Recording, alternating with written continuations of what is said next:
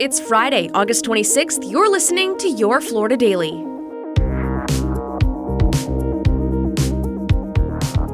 I'm Katrina Scales. Hundreds of bogus claims that wanted a piece of the $1.1 billion settlement in the collapse of a Florida condominium building have been ruled invalid. The Champlain Towers South building collapsed last June, killing 98 people. Records show more than 450 presumably false claims were filed in the court settlement.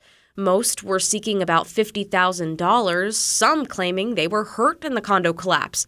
The Miami Dade Circuit judge said none of those bogus claimants showed up to provide evidence under oath, so they were taken off the list of beneficiaries. Florida's troubled property insurance market is only getting worse. The parent company for United Property and Casualty Insurance just announced it's leaving the state, forcing customers to find new coverage. Under the company's plans, policies will be gradually dropped as they come up for renewal. The company pointed to problems in obtaining reinsurance, which is critical backup insurance to help handle things like hurricane claims. It's unclear how many of its customers in Florida and the other states will be affected. And drivers who use some of Central Florida highways frequently will soon be getting a discount on tolls. Governor Ron DeSantis announced starting in September, people who pass through 40 or more toll booths a month on highways maintained by FDOT will get a 20% discount. The move covers the Turnpike along with parts of the 528 Beach Line, 417, and the 429. The program is set to last for six months, but it's important to point out I 4 and highways maintained by the Expressway Authority, like the 408, are not part of this program. You can find these top stories along with breaking news, weather, and traffic all day on clickorlando.com. Now let's hear from meteorologist Troy Bridges. He has your Florida forecast pinpointing a warm day today with a high coverage of rain, much like we've seen over the past couple of days. A high of 93 with a 70% coverage of more storms into the afternoon and evening, but the storms like last night and the night before will linger as late as 9, even 10 o'clock or later.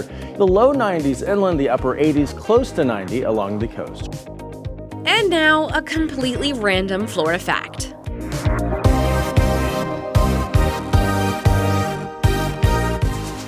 Limp Bizkit formed in Jacksonville in 1994. The nu metal band was incredibly popular locally through the late 90s before hitting it big.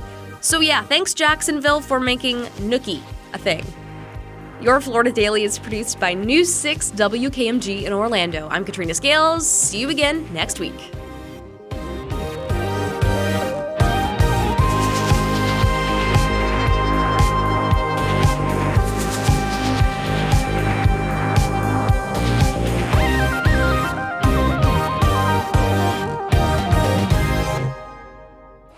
Every month, we sit down for a real talk.